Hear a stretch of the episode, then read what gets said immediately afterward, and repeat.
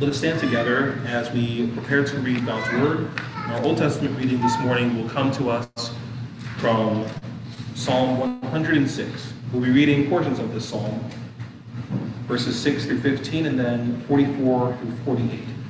And we've chosen this psalm today to read because it's a, it's a memorial of God's work for his people.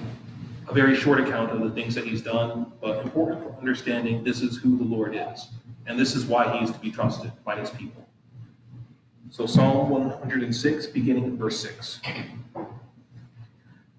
Both we and our fathers have sinned.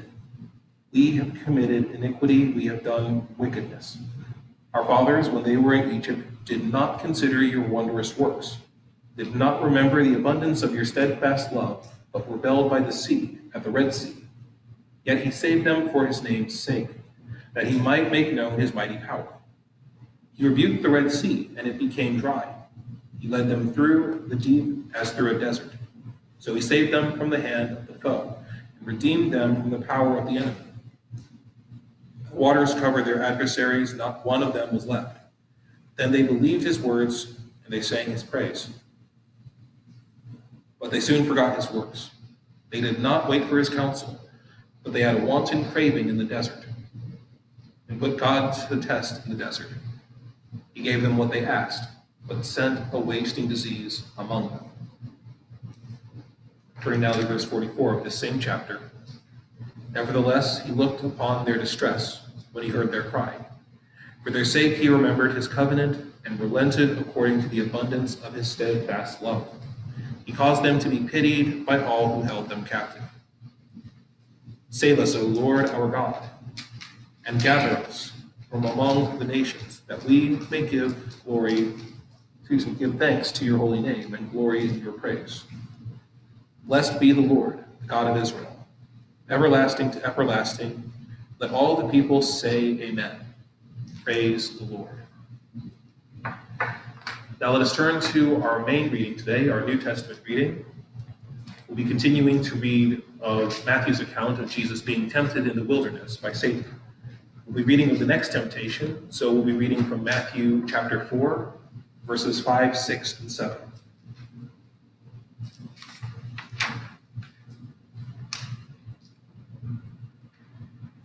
Matthew chapter 4, beginning at verse 5. Then the devil took him to the holy city and set him, that is Jesus, on the pinnacle of the temple, and said to him, If you are the Son of God, throw yourself down. For it is written, He will command His angels concerning you, and on their hands they will bear you up, lest you strike your foot against a stone.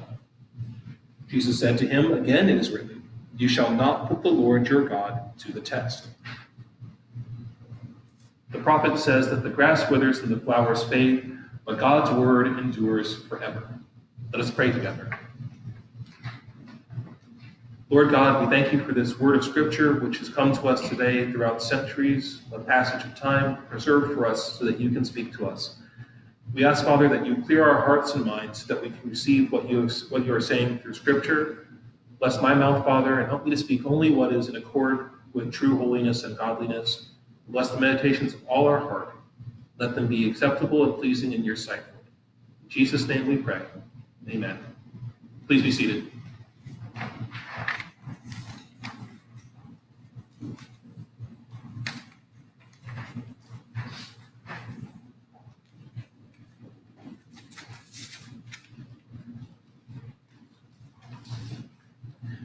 Why do we test things? Why do we put things to the test? Because we want to determine if something has a good quality or make sure it meets up to a certain standard. I mean, if it does meet that standard, awesome. If it doesn't, then things might need to be done differently, or you might need something different. For a very practical example, consider the components of your car. Before they sold you your car, the manufacturer had to make sure that all the various parts worked properly and were installed properly upon your car. Think about that when you're driving home today after worship. And think about how good it really is that someone made sure that your brakes worked properly before they sold you your car. Or another example, think about how we test precious gemstones and precious metals like silver and gold to determine their quality. Some types of metals are simply more valuable and more pure than others.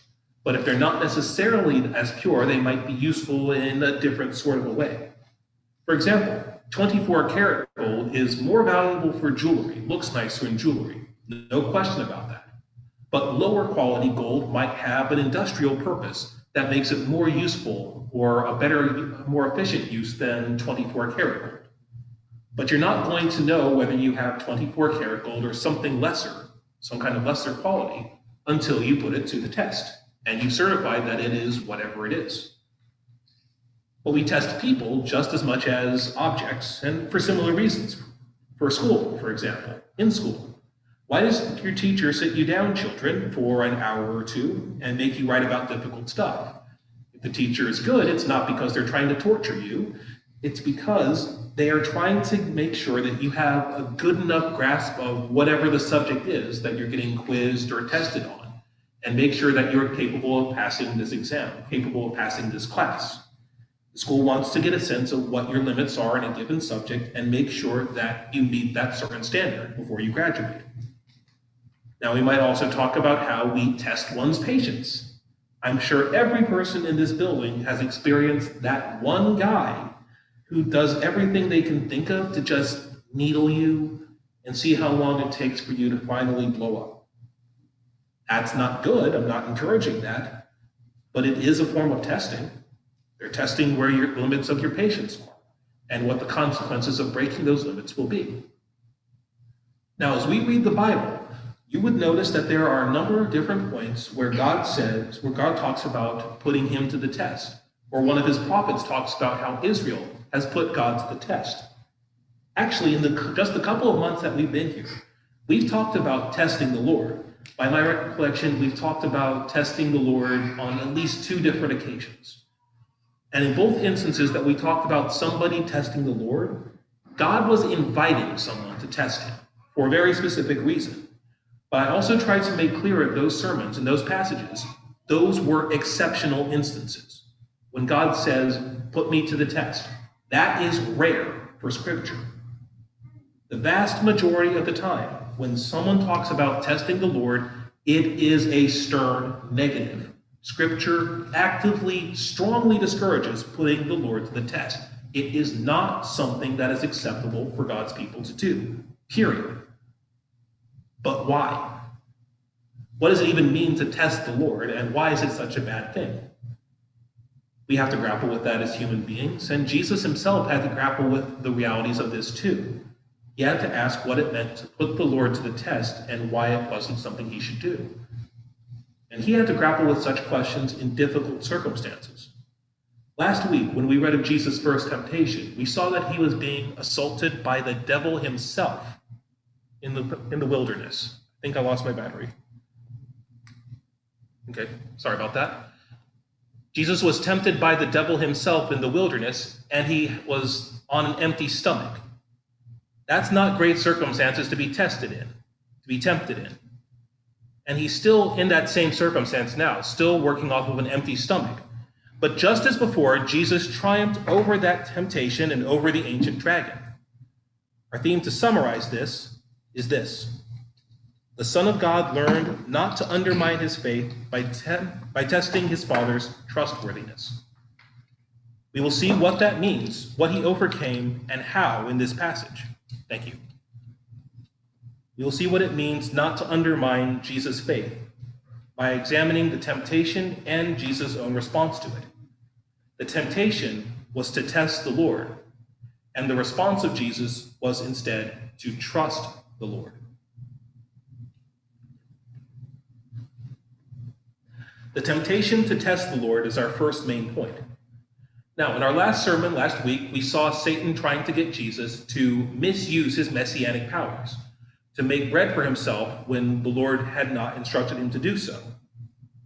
Now, Jesus resisted that temptation, but I'm sure as you've experienced, temptation to do one thing or another doesn't just go away because you've said no to it once. And the devil didn't give up just because of one simple setback.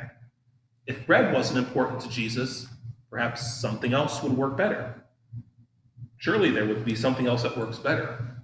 This is just another man who's waiting to bite from Adam's apple, waiting to sin like all of the rest. Verse 5 reads Then the devil took him to the holy city and set him on the pinnacle of the temple.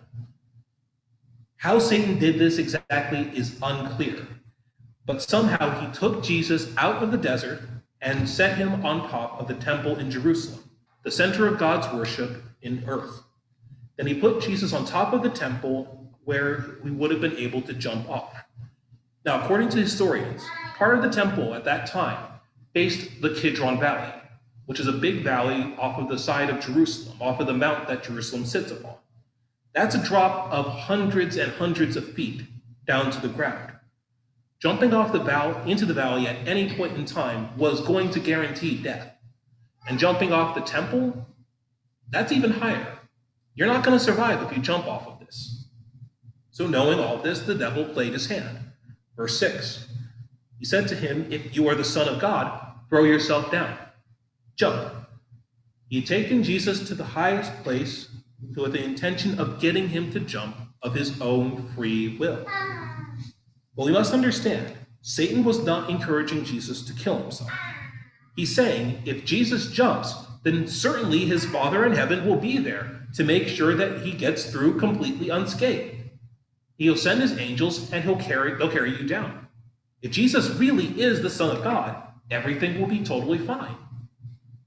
Well, how could, how could Satan be so certain of something like that? Well, for one thing, look at where you are. This isn't just a random high place in the world. This isn't just a random mountain or hill. This is the temple of God Himself. If God is paying attention to anything that happens on earth, certainly it's His own house. And besides, didn't He say that He loves you, that you're His beloved Son? Well, certainly, if he loves you, he's got to be watching after you, and he's going to notice when you're in danger, especially if you're right at the doorstep of his own house. What kind of lousy father would he have to be to just let his son get into danger and not take care of him? Or did Jesus not really trust his father to protect him if he was in danger? I mean, certainly, Jesus knows scripture. And he's read of how God saved his people from danger time and time again. He knows how Daniel was rescued from the lion's den. He knows how the infant Moses was set adrift in the Red Sea and rescued by Pharaoh's daughter. He knows how David was delivered from Goliath, from Saul, and from any number of other enemies. But how could Jesus know that he has that same hedge of protection around himself? How could Jesus really be sure that he would be protected from danger unless he had actually seen that protection with his own eyes? How could he know that the angels would save him unless he felt their hands on his body? I mean, it's better to be certain now in a relatively safe, controlled environment rather than wait for real danger to come to you and maybe be wrong. I mean, what fool doesn't take a test drive before buying the car? You got to be certain about these things. And then, then Satan goes a step further. Jesus said before that the Bible was more important to him than eating. Well, Satan knows that same scripture. And according to him, the Bible would encourage Jesus to jump, in fact. Still in verse 6, Satan said, For it is written, He will command His angels concerning you, and on their hands He will bear you up, lest, they, lest you strike your foot against a stone. You must understand Satan did not misquote scripture here. That is an accurate translation uh, from the original Hebrew into the Greek and brought to us in English. Satan didn't screw up with any of these words in scripture. And based on those verses, which come to us from Psalm 91, verses 11 and 12, Satan said it's perfectly reasonable for you to jump. It encourages you to jump, in fact. Doesn't the psalm just promise to you that anyone who trusts in the Lord is going to be watched over by the angels of God? Don't they have orders to guard God's people from danger? And if that's true for those common sheep, whom you're so bent on saving for some unknown reason, how much more true must it be for you? Come on, dude, you're the Son of God. If he's going to direct his angels to look after anyone in the cosmos and keep them from harm, it's got to be you. Just jump. You'll see. You're not even going to get a stub toe out of the incident. What is Satan trying to do by telling Jesus these things? He wants Jesus to test the Lord as God. He wants Jesus to put the Father into a situation where he, the Father, is forced to intervene. But we have to understand as well Jesus is not in any real danger at this point. He's not dangling by his fingertips from the parapet. He's not about to fall because he slipped somehow. The only way that Jesus would be in danger in this place, in this instance, is if he put himself there on purpose. The devil had had his way. Jesus would have jumped because he had started doubting what Scripture had said. Jesus knew the law and the prophets inside and out, but what if he stopped believing in what they said? Or what if he misunderstood them or misapplied them? Suppose he was that he, Jesus, had read Psalm 22, verses 4 and 5. In you our fathers trusted. They trusted and you delivered them. To you they cried and were rescued. In you they trusted and were not put to shame. What if after reading that, Jesus started wondering, does that really apply to me? Can I really be sure that the Father will deliver me out of any trial as he did the fathers? Shouldn't I make sure?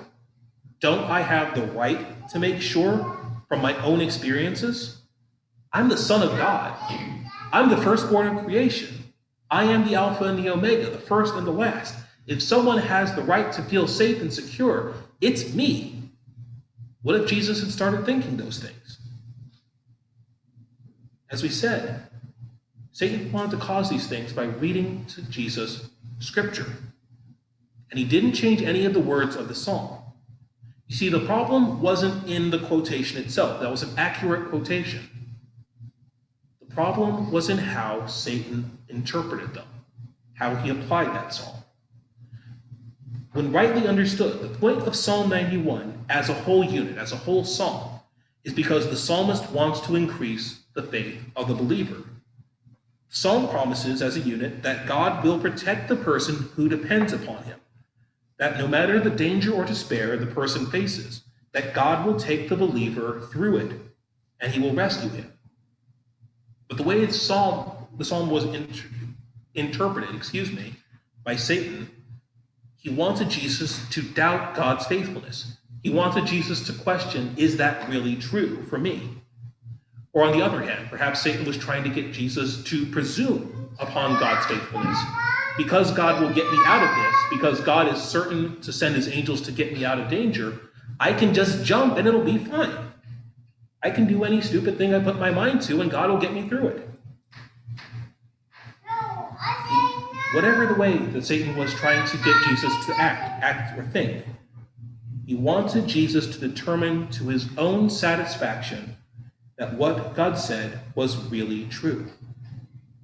And he did this by cherry picking from the same Bible that we have today on our laps. The parts that would have made his deception false, that would have exposed his deception, were just kind of left to the side. Verses like Psalm 91, verse 13, for example, immediately after his quotation, were ignored because they wouldn't help his argument. And that verse, Psalm 91, 13, says this You will tread on the lion and the adder. The lion and the serpent you will trample underfoot. That wouldn't help Jesus very much. After all, reminding him that Satan, the serpent, the adder from the Garden of Eden, would be crushed under his divine heel is not going to help the devil very much. In our Reformed church circles, we talk about interpreting the Bible with the Bible itself. We ask, what is the infallible rule for interpreting the scriptures? And the answer to that is the scripture itself. And the reason we say that is because it is very, very easy to isolate a passage of Scripture from the rest of the Bible, from the context of its own book, or even from the context of the entire Bible as a whole, and then completely misunderstand what God is actually saying, what one of the prophets or apostles or someone else wrote. Now, sometimes we do that accidentally, the way that a child might read a book and then not understand what he or she just read and not speak correctly about it. That's a mistake. That happens.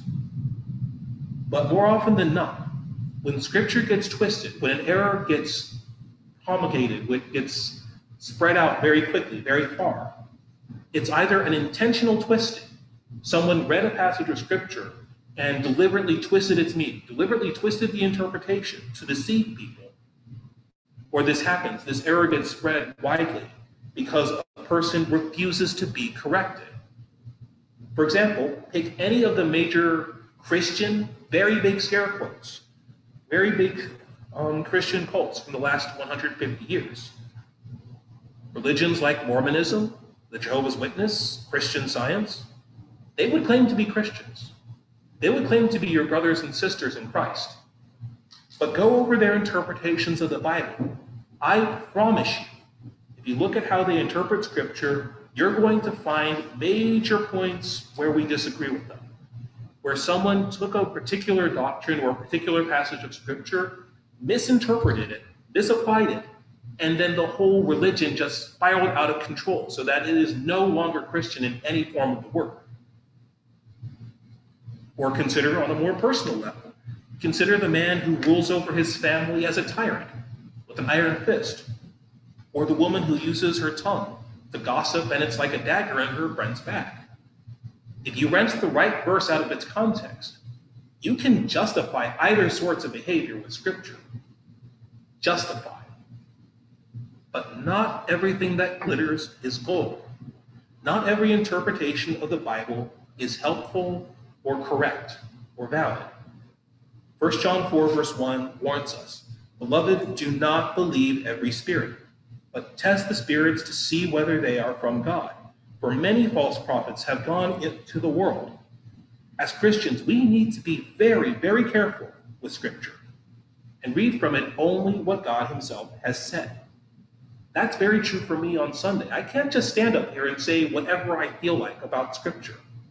It has to be checked against what Scripture itself is saying. Otherwise, I failed at my job, and you need to take note of that. If I'm saying something that's not from Scripture, tell me, please. I don't want to give you guys something wrong, tell you guys something wrong, and have you believe me about that wrong thing, or just go on and say it's not important. But it's also true for us in our individual lives.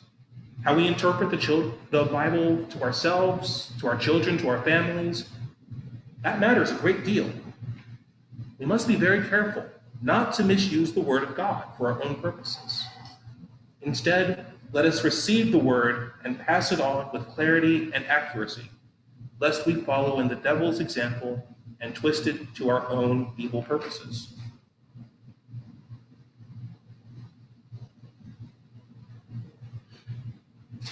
Fortunately, our Savior wasn't tricked by Satan, Satan's silver tongue nor was he willing to buy into this abuse of Scripture. Rather than develop any doubts in his father, his faith held firm, as we see in his response to trust the Lord. When the devil challenged him to jump from the temple, Jesus responded in verse 7. He said to him, Again it is written, You shall not put the Lord your God to the test. Satan's use of the Bible was a deliberate twisting of the truth a twisting away from its true meaning. And Jesus didn't simply try to out logic the, the devil. Instead, he brought another scripture to the table and clarified the meaning. He, Satan said, This means X. And Jesus said, No, this is what it actually means based on this other portion of scripture that you've neglected. Rather than be encouraged to jump from the temple, then, Jesus understood that the Bible was telling him not to test the Lord. Now, at first glance, that actually might seem a little bit odd. What is the, the relationship between throw yourself off the temple and don't put the Lord to the test? How do those things match up with each other?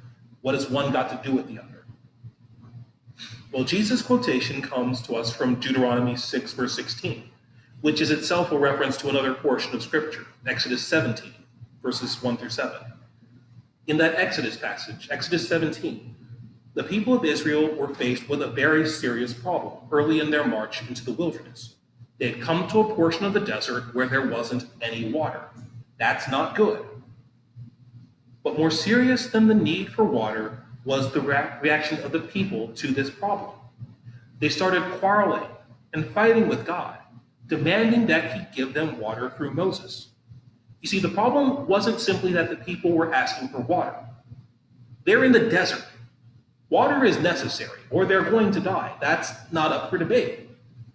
The problem is, and the thing that upset God, was that the people didn't think that he was trustworthy enough to actually give them water. Exodus 17, verse 3 the people grumbled against Moses and said, Why did you bring us out of Egypt to kill us and our children and our livestock with thirst? That is not a request for God to make good on his promise to love his people. That is not a request for water in the honest sense. That is the petulant demand of a spoiled brat who says that his, that his parents don't love him, and he will only know that his parents love him if they do what he says right now. This is the children of God claiming that the Lord brought them into the desert with the express purpose of watching them die of thirst. In a word, they didn't believe that the Lord was trustworthy and that he was going to bring them to the promised land. And the only thing that could take away their doubts was if the Lord miraculously gave them water in the desert. Now, the Lord did so. He did give them water in the desert. He planned to do so, in fact, through Moses. But Israel's sin at this site was great, colossal even. The site became known in Hebrew as Massah and Meribah.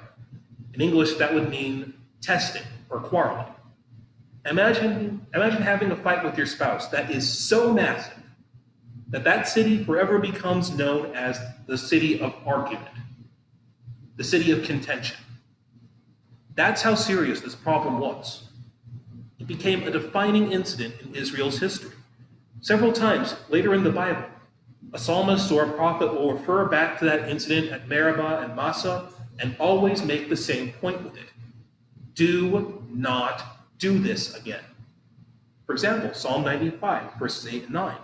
Do not harden your hearts as at Meribah, as on the day at Massah in the wilderness when your fathers put me to the test and put me to the proof, though they had seen my work. Why does the Lord call this testing exactly? Because at that time, Israel had already seen what God had done in Egypt. The incident that happened in the desert when they asked for water, when they quarreled with God for water, could only have taken place a couple of weeks, perhaps a couple of months after they had left Egypt. And in Egypt, what did they see? They saw God take the most powerful kingdom in the world at that time in history and systematically snap every one of its bones. Their water, their agriculture, their livestock, their health, their economy, their religion, the life of their future God king. None of it was safe from the Lord of hosts. He had taken away all of those things from Egypt with the express purpose of freeing the people of Israel from the tyranny of Pharaoh. And yet, here is Israel, only a few days later, having seen all this, and they're saying, Do it again! Do a miracle again! Perform for us, or we'll know that you really hate us. They put God on a platform and said, Do what we want, when we say so, how we say so. It's a little like that old joke about the drill sergeant. Sarge says, Jump, the cadet says, Yes, sir. How high, sir? on his way up. It's a dumb joke, frankly. I don't like a joke. And it's no joke for God to have this done to him by mankind. Because it's a manipulation. It's the creature telling the creator, dance for me when I play music, like my trained monkey. But God doesn't dance to the beat that his creatures set. And he will not honor them when they put him on the testing platform like this.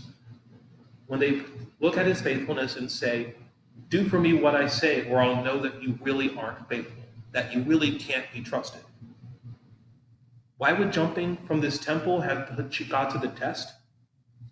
Because if Jesus had jumped, it would have been a demand for his Father to miraculously demonstrate his faithfulness when he didn't wish to do so, when there was no need for him to do so. Jesus knew that his Father was faithful. He knew that he would be brought safely through every trial that he experienced on earth until he reached his throne in heaven. He knew that even death on the cross couldn't derail the protection that he would have from his Father.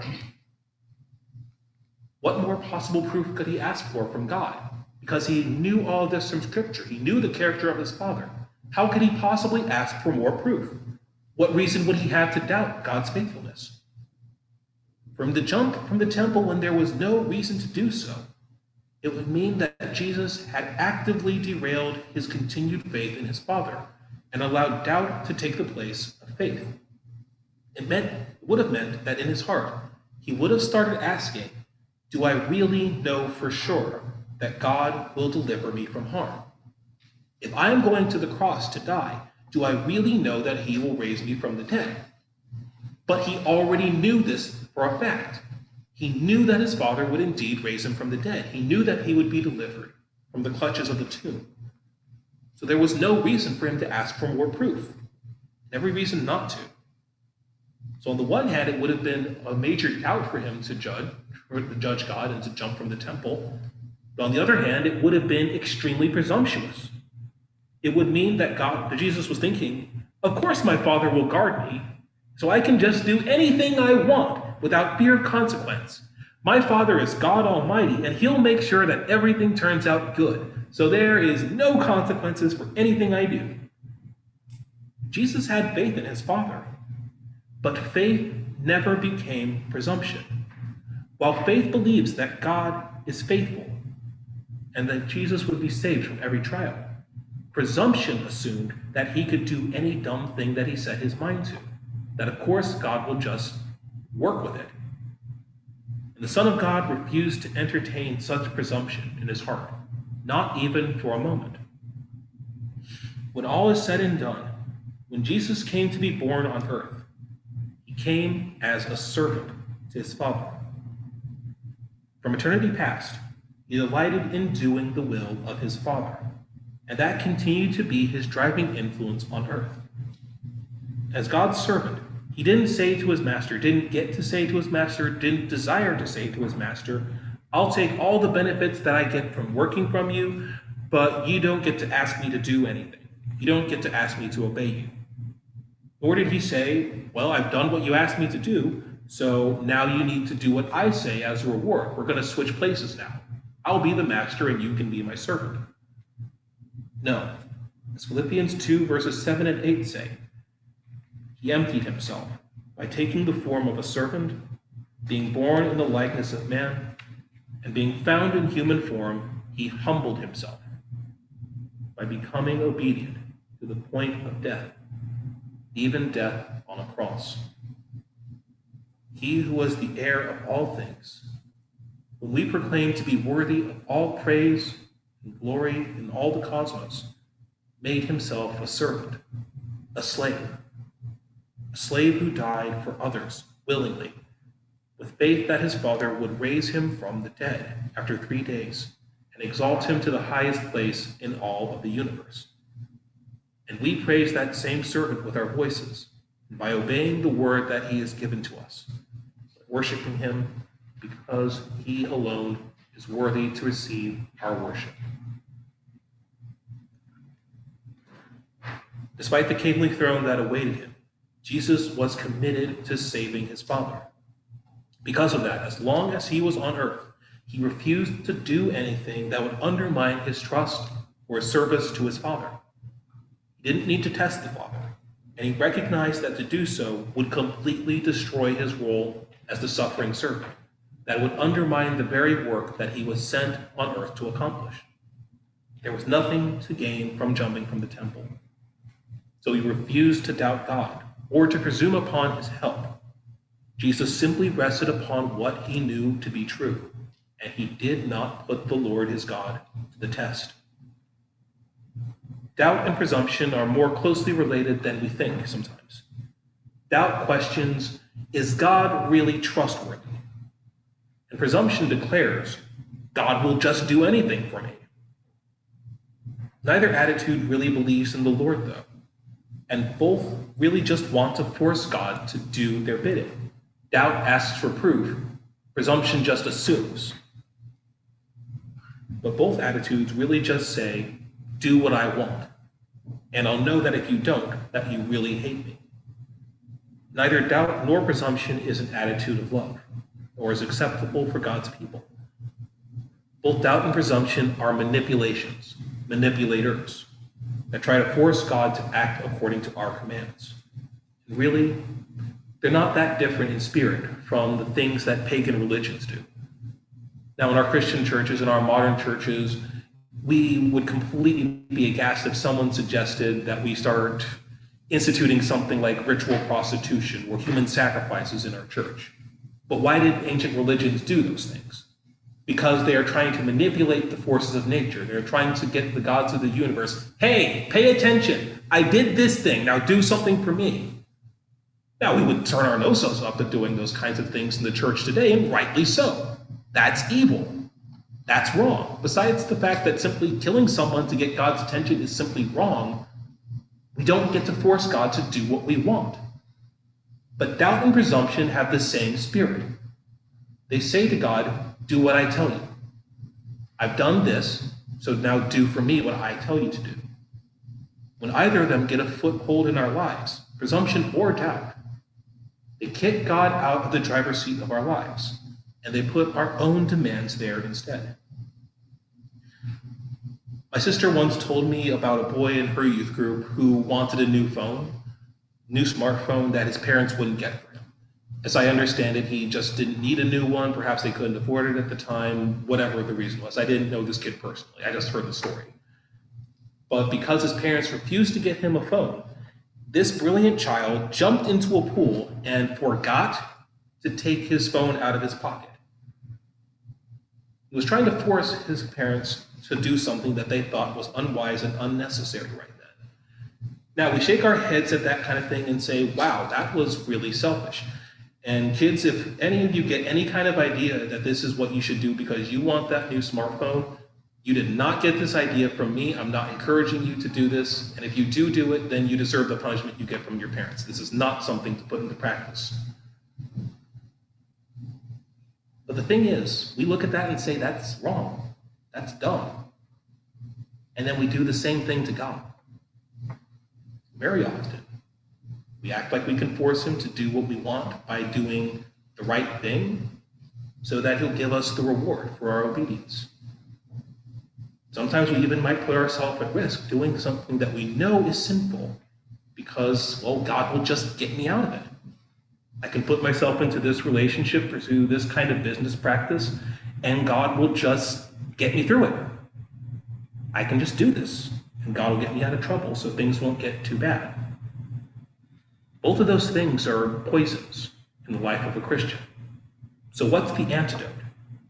Trusting that what God has said is true. What He has said, for instance. For example, He will meet our needs, He'll protect us from danger. Since He has said that about Himself, do we really need to put ourselves into danger to guarantee that this is so, to test that this is so? Do we demand that God meet all of our needs in the way that, he's, that we demand? Cause miracles to happen, for example? Do we say, God, I want you to do a miracle for me so that I know that you're looking out for me? Do we need that miracle? No. We don't put the Lord to the test like that. Instead, we hold on to him with faith. Hebrews 11, verse 1 says, Faith is the assurance of things hoped for, the conviction of things not seen. You trust in your salvation because God has promised it to you through Christ. Even though He's not given you something like a certificate, for example, to hang upon your wall that says, I'm guaranteed to look out for you, you still believe in Him. You still believe that it is so. We trust that God is making us fit to be in His presence in heaven, even though we struggle to obey temptation often knocks at the door of our heart. Where do you get the hope to believe that eternal life is true, that it really is yours? You get that hope, that faith that results from it, from the Lord, because He has promised you in His word that He is faithful and that He will not leave you nor forsake you. We test things because we need to make sure that they meet requirements. Like I suggested before, you need to test the, your car brakes or your steering wheel because you need to rely upon them. You need to know that those are trustworthy things. But we don't test the Lord because we know that He is trustworthy. He's declared that to be so in Scripture, and He's proven it to you time and time again. How He's protected you, how He sustained you, how he sent his Son to save you, and his Holy Spirit to testify to your salvation. He's told you all about it in Scripture. So he doesn't need to do anything more than that. He doesn't need to perform miracles for us to prove that he is there. So before we make demands of what God ought to do for us, let us remember everything he has already done and not undo the faith, not undermine the faith that he's already begun to make real in us. Amen. Shall we pray? Father God, we thank you for this word of scripture. We thank you for how you've proven yourself to be trustworthy so many times in our lives, Lord. How you've shown it to us in scripture and demonstrated it to us visibly and invisibly, Lord. We ask that you would indeed increase our faith and help us not to put you to the test. When doubt and presumption knock at the door and demand a place, help us to reject them because you have said that you are not to be tested, Lord. Help us not to test you. Help us to believe that what you've said about yourself what you've said about giving us eternal life in Jesus Christ is true. And it's in the name of, our, of your Son and our Redeemer, the one who has given us that eternal life, we pray. Amen.